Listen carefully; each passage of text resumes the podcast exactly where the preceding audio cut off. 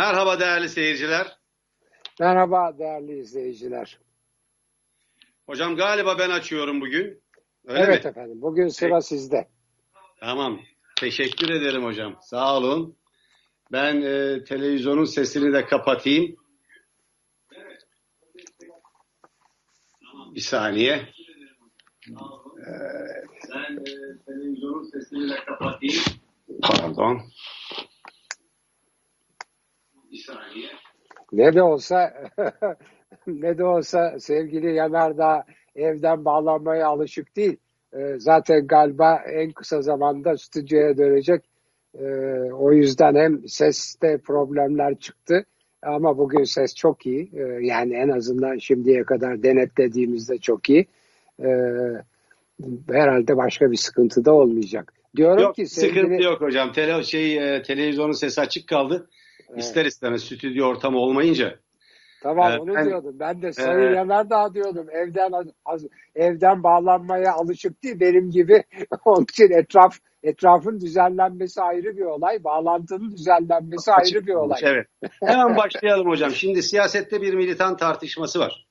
Şimdi AKP e, gerçek tartışmalardan kaçarak suni tartışmalar üretmeye ve e, başarısızlığının e, ülkeyi bir uçurumdan uçurumun kenarına getirme gerçeğinin Türkiye'de demokrasiyi yok etme olgusunun üzerini yeşil bir şalla örtmeye çalışıyor.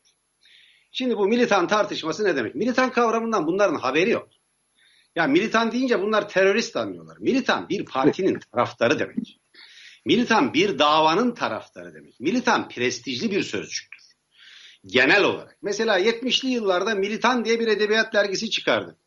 Atol Behramoğlu yani şu anda yaşayan en büyük Türk şairlerinden Atol Behramoğlu'nun, Nihat Behram'ın ve Türkiye'nin önde gelen edebiyatçılarının e, çıkarttığı bir dergiydi. Mesela biz 70'li yıllarda Militan dergisini izlerdik. Prestijli bir edebiyat dergisi. Militan bir davaya bağlı, o davanın gereklerini yerine getiren kişi demektir. Ama bir devlet memuru, bir kamu görevlisi militan olamaz. Bütün millete hizmet ettiği için tarafsız olmak durumundadır. Kemal Kılıçdaroğlu'nun söylediği şey budur. Şimdi Ömer Çelik kalkıyor. Yani insan bilgisizliğini ancak bu kadar ortaya koyar. Biri de militan demek faşistlikmiş. Bir kere faşizm kavramından haberleri yok.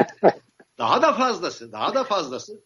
Kendileri faşist İslamcı bir ideolojiye sahip oldukları için kendi niteliklerini ve sıfatlarını başkalarına yüklemekte çok mahirler. Yani Yavuz Hırsız misali e, benzetme yapar, yapacaksak eğer.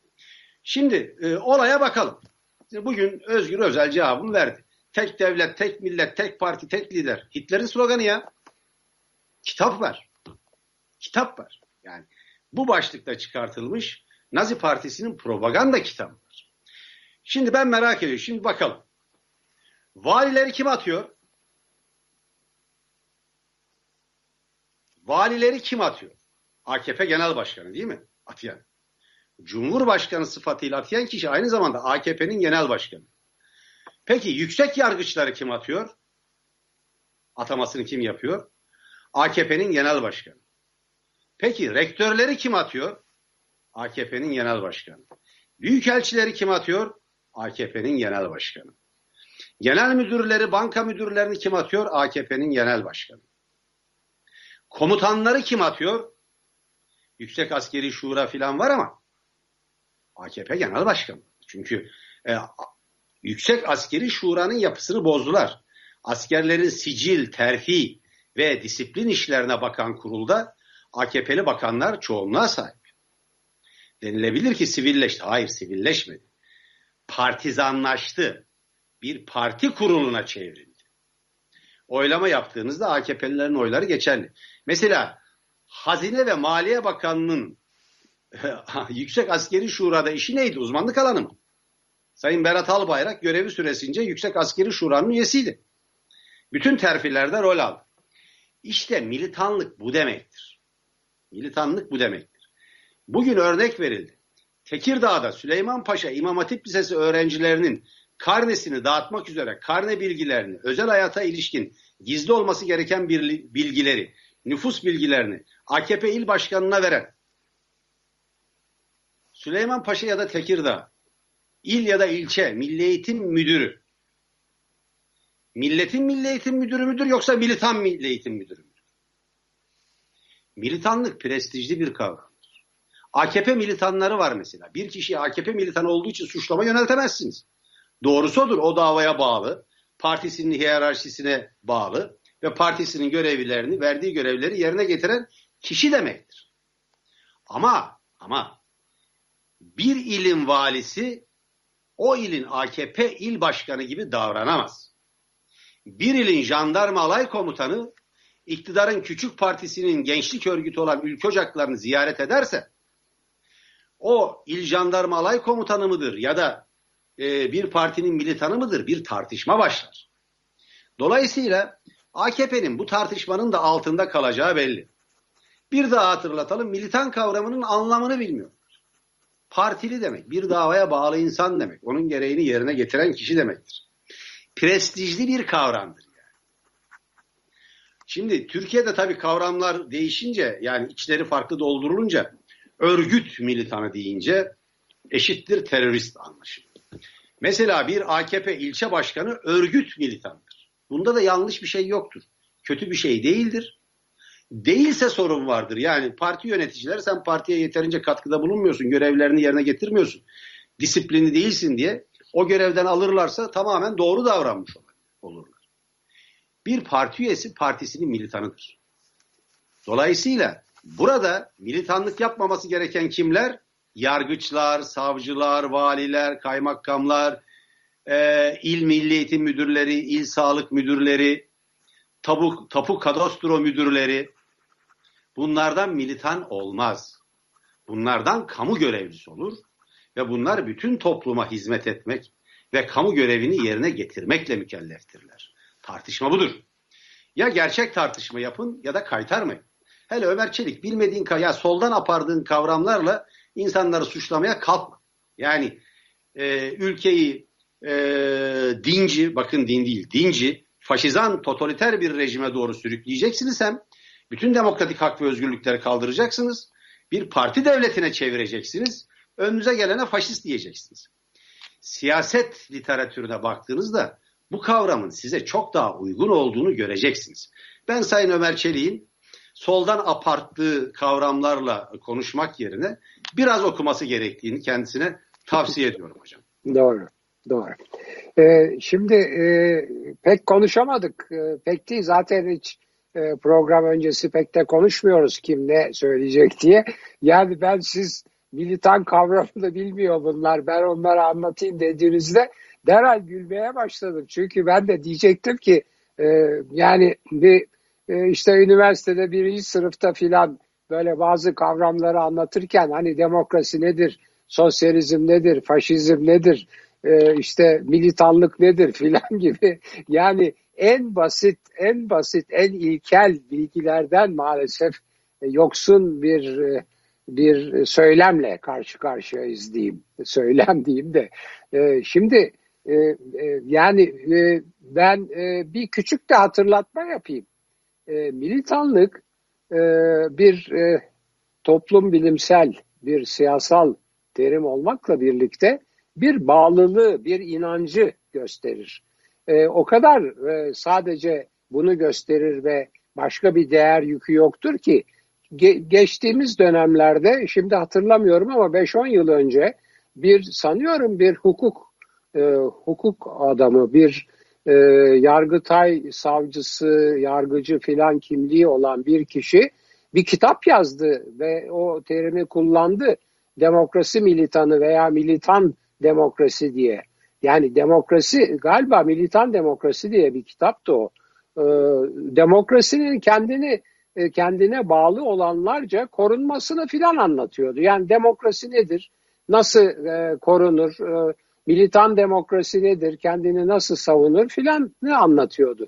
Demokrasi bağlılığını anlatıyordu ve bunu anlatan da bir en yüksek düzeyde o zamanlar daha e, tarafsız, bağımsız olan yargıda. Burak Savaş'tı yüksek... yanlış hatırlamıyorsam. Evet herhalde o da ben adını anmak yapmış bir kamu görevlisi. Evet. Ben adını anmak istemedim. Ben onu hatırladım da kitabın adı da galiba militan demokrasiydi. Şimdi bir defa militan bu demek.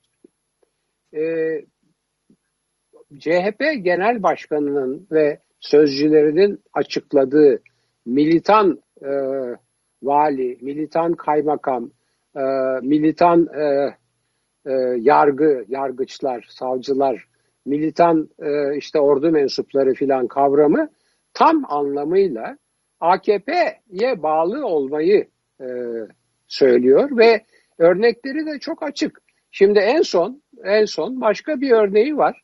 Hemen e, yani yargıdaki bir çok herkesi rahatsız eden örnekten e, başlayalım. E, İrfan Fidan'ın tayini. Yani yasalara uygun tabii. Çünkü diyor ki Yargıtay tarafından seçilen üç kişi işte sunulur. Onlardan birini Cumhurbaşkanı seçer. Bir defa bu, bu yasa yanlış. Yani e, bütün e, hatta anayasadaki hükümler yanlış. Yani bütün yüksek yargıyı ve yargıyı tek kişinin ve tek e, iktidarın belirlemesi gayet yanlış bir şey. Onu muhakkak değişmesi lazım. Ama diyelim ki onlar geçerli. Yani diyelim ki değil zaten yanlış da olsa anayasa yasa hükümleri geçerli. Evet o hükümlere göre yapılan bir atama. Ama baktığınız zaman yani Yargıtay'da hiç çalışmadan aşağıdan Yargıtay'a e, paraşütle indirilip oradan da pat diye üstelik de Yargıtay seçimini yani anayasa mahkemesi adaylarının seçimini erteleyerek bu atamaya atamayı bekletip bir zatı oraya ki onun da çok tartışmalı bir zat olduğu anlaşılıyor. Baktığı davalar, verdiği kararlar, e, bir takım çünkü e, terör örgütleriyle hatta galiba Uğur Mumcu ve Ahmet Taner Kışlalı cinayetlerine karışan terör örgütleriyle ilgili davalarla da galiba bazı tartışmalı e, iddialar veya karar e, önerileri filan var. E, oralara girmeye gerek yok ama e, dünyanın en e, masum, en temiz, en e, vazife sever insanı bile olsa e, yasaya uygundur ama e, ne kadar e, gerçek o yasanın ama meşru ruhuna, olmayabilir. Meşru ruhuna, olmayabilir. Evet ruhuna uygun değil. Yani lafzına uygun ama ruhuna uygun değil. Ayrıca o yasada demokrasiye uygun değil. Yani nereden baksanız yanlış bir şey. Oradan geliyor Yargıtay'a ve yüz küsur Yargıtay üyesinin oyuyla Anayasa Mahkemesi'ne aday yapılıyor. E, bu yani bu Yargıtay'ın e, gelenekleri tarihi içerisinde görülmüş bir şey mi? Kabul edilir bir şey mi? Onun için mesela e, Kemal Kılıçdaroğlu çok ağır bir biçimde Yargıtay'ı eleştirdi. Çok ağır eleştirdi. Çünkü gerçekten de Yargıtay'da hani e, galiba çay içme molası filan diye Yılmaz Özdil e, şaka yaptı.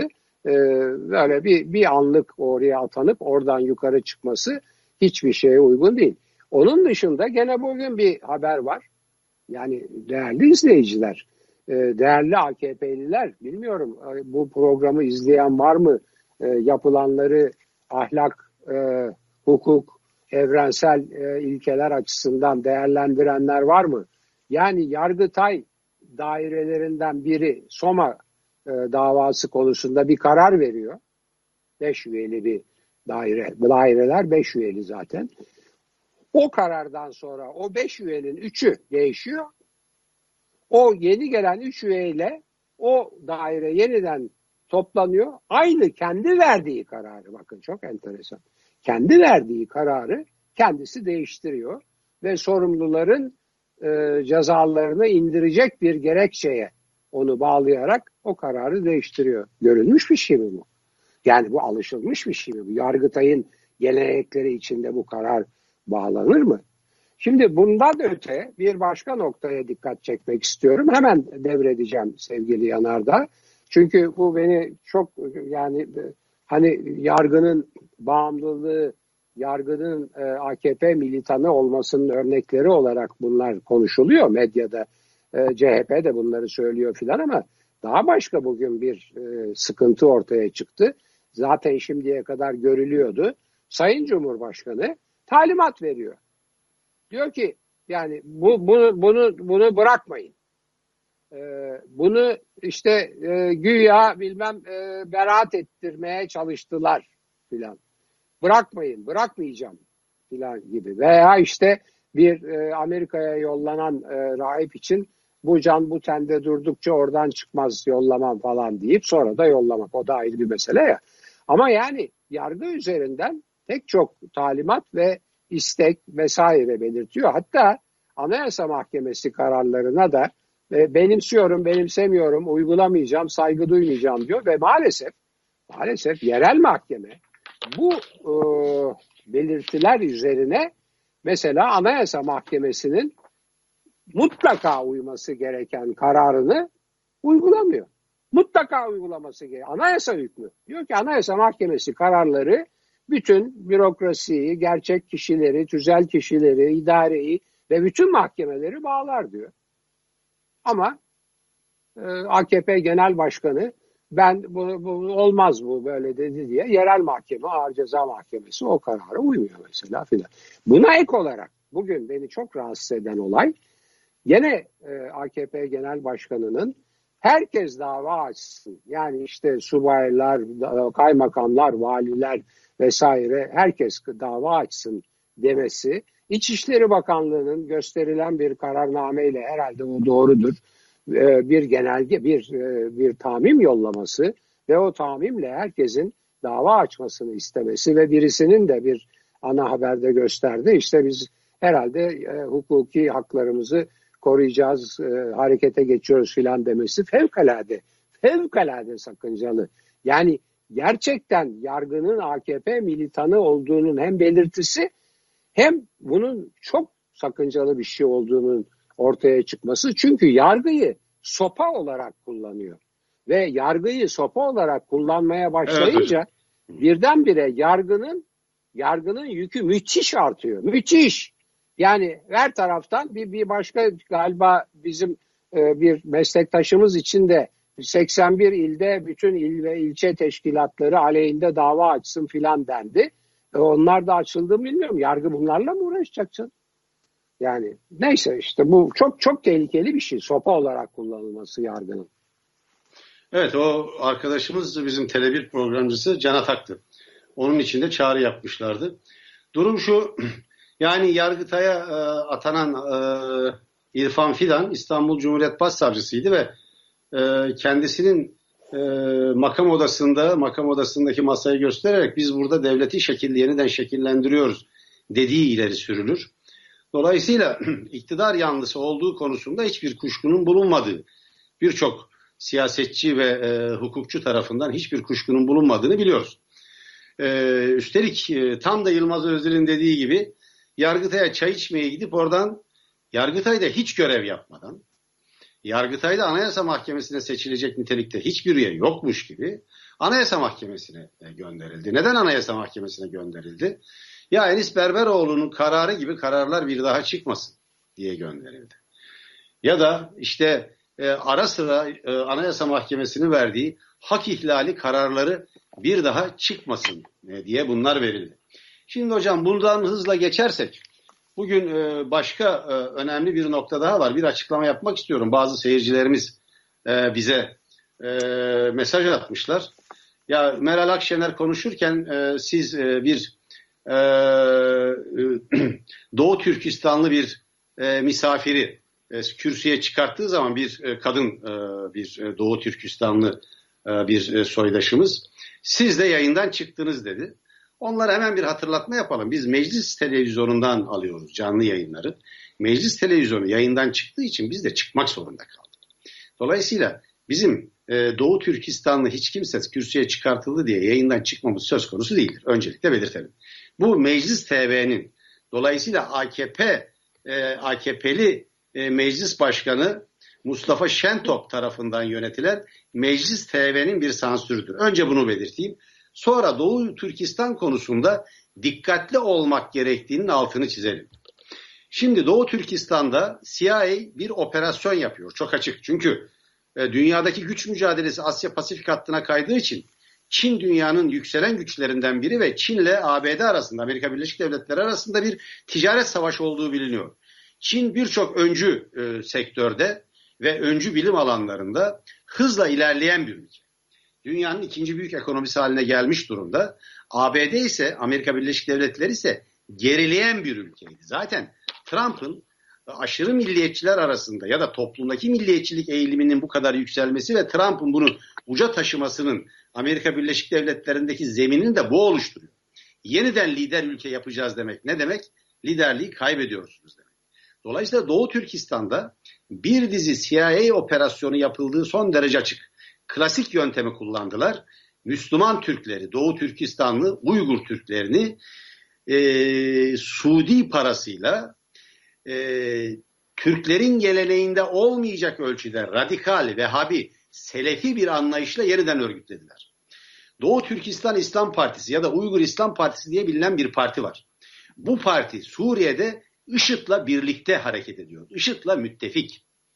Ve bu partinin mensupları yani bizim o Uygur kardeşlerimizin bir kısmı Türk Silahlı Kuvvetleri mensuplarını yani Türk askerlerini şehit ettiler. O bakımdan çok dikkatli olmak lazım. Bu Uygurlar hangi Uygurlar? Kim bunlar? Nedir ne değildir buna bakmak lazım. Bir dönem AKP iktidarının da buna yatkın davrandığını biliyoruz. Ama ne zaman ki Çin hükümetiyle ilişkileri geliştirmeye başladı, Uygur Türklerini de bir kenara ettiler. Tıpkı bugün Hamas'a yaptıkları gibi. Bakın bugün bizim ana haber bülteninde bir haber vardı. Batılı kaynaklardan aldığımız bir haber, arkadaşlarımızın aldığı bir haber. Hamas'ın faaliyetlerinin AKP iktidarı tarafından sınırlanmaya başlandığı belirtiliyor. Peki ne belirliyor bunu? Nerede Filistinli kardeşlerimiz? Nerede o Kudüs fetişi? Yere göre yere göğe sığdıramadığımız Hamas nerede? Çok açık. Baktılar ki e, Türkiye'de iktidar alanları daraldı.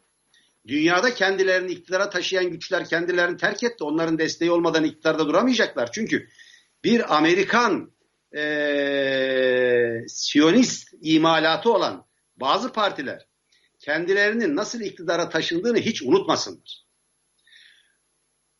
Daha AKP kurulmadan AKP liderli Sayın Erdoğan, Abdullah Gül, Cüneyt Zapsu aracılığıyla ve diğerleri bunların arasında Ömer Çelik de var bildiğim e, kadarıyla. Yani isimler var elimizde.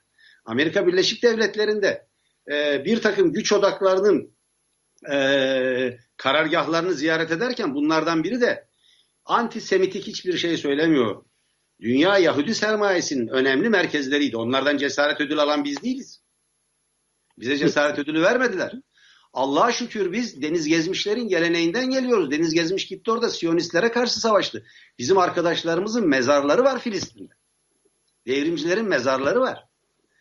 Bakın bugün Avrupa Birliği'ne göz kırpan AKP yani Deniz Gezmiş'in El Fetih e, e, kimliği bir bayrak gibi dalgalanmaya devam eder. O zaman İslamcılar anarşistler, teröristler diye saldırıyorlardı ve Filistin Kurtuluş Örgütü'nü Türkiye'de tanıyan 1978'de Cumhuriyet Halk Partisi iktidarı Ecevit yönetimidir. Sağ partiler Filistin Kurtuluş Örgütü'ne tıpkı Amerika ve Batılılar gibi çok uzun süre terörist örgüt muamelesi yaptılar. Şimdi biz bu tarihi unutmadık. Kim bunlar? Sayın Erdoğan'ın ve AKP'nin takipçisiyiz diye övündüğü güçler. Demokrat Parti vesaire vesaire. Demokrat Parti Cezayir'in bağımsızlığını tanımadı. Birleşmiş Milletler'de Cezayir'in bağımsızlığının aleyhine oy kullanan iki ülkeden biridir. Biri sömürgeci Fransa, işgalci Fransa, diğeri de Türkiye. Hangi Türkiye? Menderes ve Bayar'ın yönettiği Türkiye. Bu utanç 1987'ye kadar geldi. Neyse bir başka Merkez Sağ Parti, Muhafazakar Parti'nin lideri olan Turgut Özal gitti ve özür diledi Türkiye'den. Şimdi böyle bir gelenekten geliyorlar. Bugün Hamas'ı terk ediyor. AKP terk ediyor. Nedeni şu çünkü. Hem Hamas'ı destekleyip hem Hamas'ı destekleyip hem Avrupa Birliği'ne göz kırpıp kırpıp hem de küresel güçlerin desteğini almak mümkün değil. Çünkü AKP içerideki iktidar kudreti tükendikçe bu açığı dış güçlere yaslanarak kapatan bir parti. Tıpkı 2004-2007 arasında yaptığı gibi. Avrupa Birliği sopasıyla Türkiye'deki demokratik cumhuriyetçi muhaf muhalefeti, toplumcu muhalefeti ezdiler. Bunu da e, kullanışlı aptallar olan ya da kullanışlı salaklar da e, denilebilir. İkisi aynı anlamda kullanılabilir. Liberaller de bunu demokratikleşme diye bize yutturmaya kalktılar. Ne yapalım Avrupa Birliği sopasıyla demokratikleştiriyoruz derken, demokratikleşiyoruz. Ne var bunda derken asıl demokratik muhalefeti ezdiklerinin farkında değiller. Bugün Hamas'ı terk ediyor. Çok ilginç. Yani bu iktidar enteresan yani Saadet Partisi ziyaretleriyle bunların paralel gelişmesi çok manidardır diye düşünüyorum. E, Hamas'a yazık oluyor yani e, Halit Meşal'e e, yazık oluyor. Demek ki e, AKP'nin ipiyle pek kuyuya inilmiyor.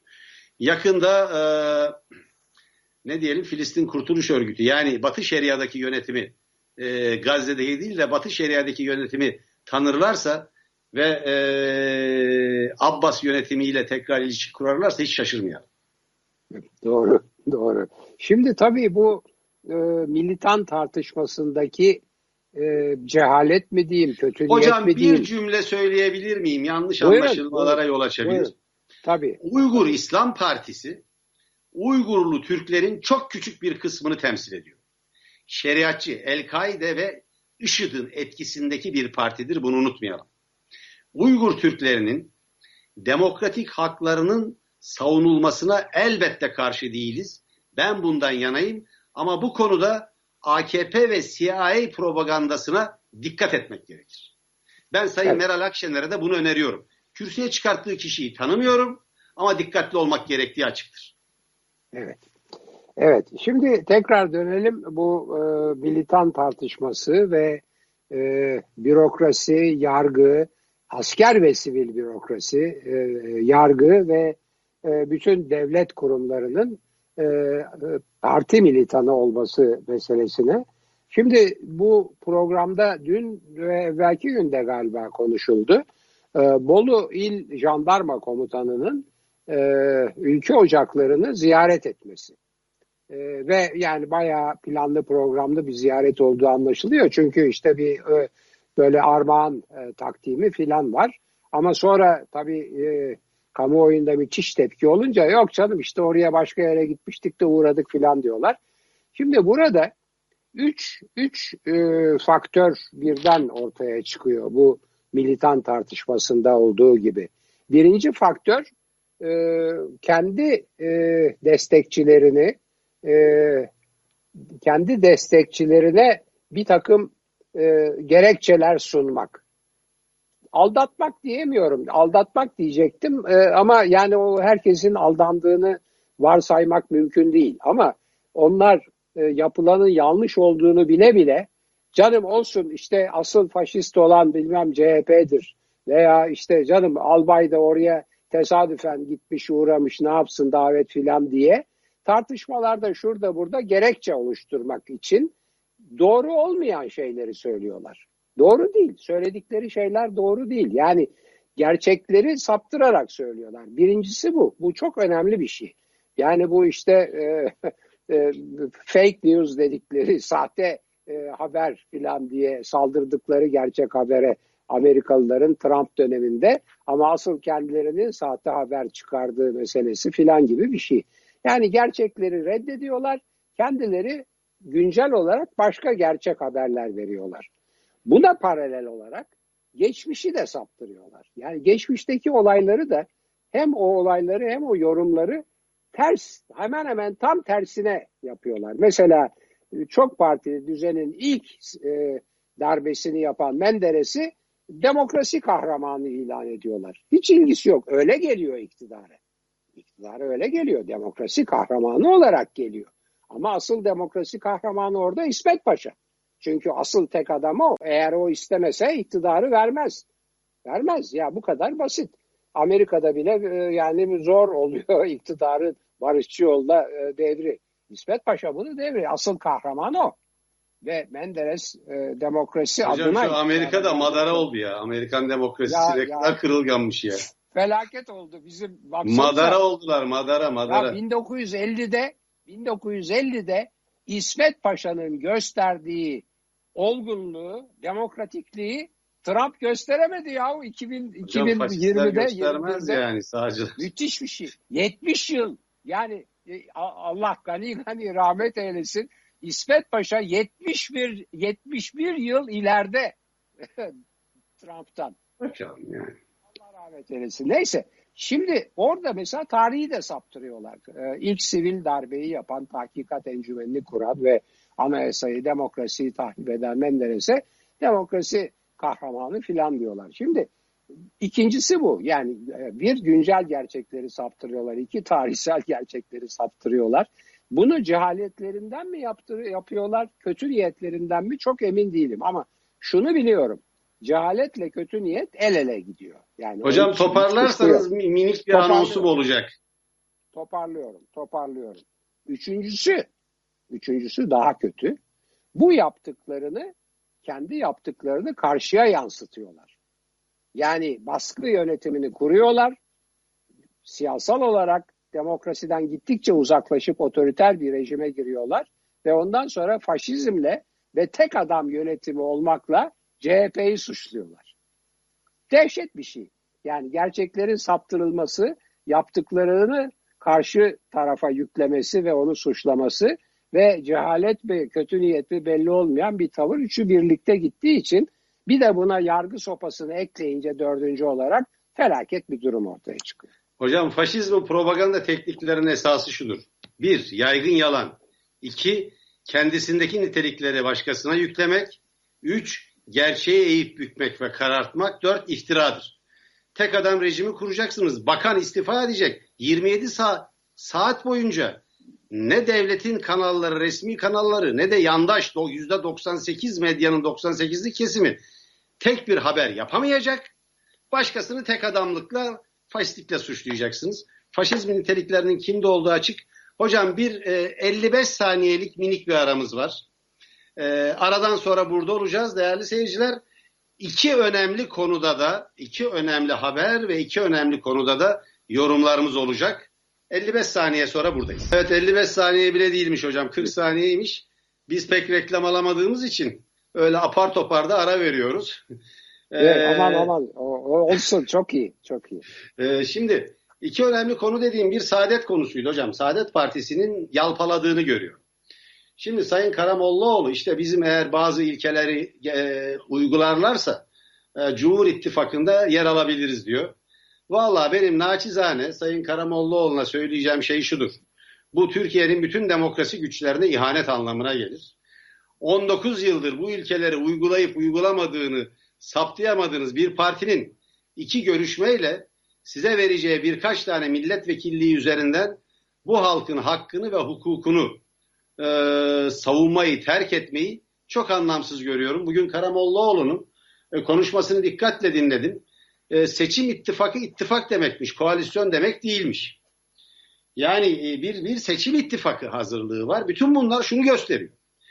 AKP, C, e, MHP koalisyonu çökmüş durum. Yani 2023'te yapılacak seçimleri kazanamayacakları son derece açık bunu görüyorlar. MHP zaten barajın altında. Bir marjinal parti haline geliyor. AKP yüzde otuzlar civarında ve CHP liderliğindeki Millet Partisi iktidara doğru gidiyor. Ben yanlış bir hesap yaptığını düşünüyorum Karamollaoğlu'nun.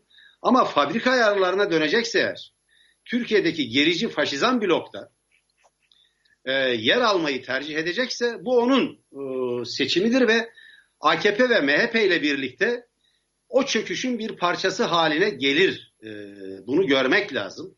O bakımdan ben bütün e, Türkiye'de kamuoyunu, demokrasi güçlerini ve Saadet Partisi yönetimini uyarmak isterim.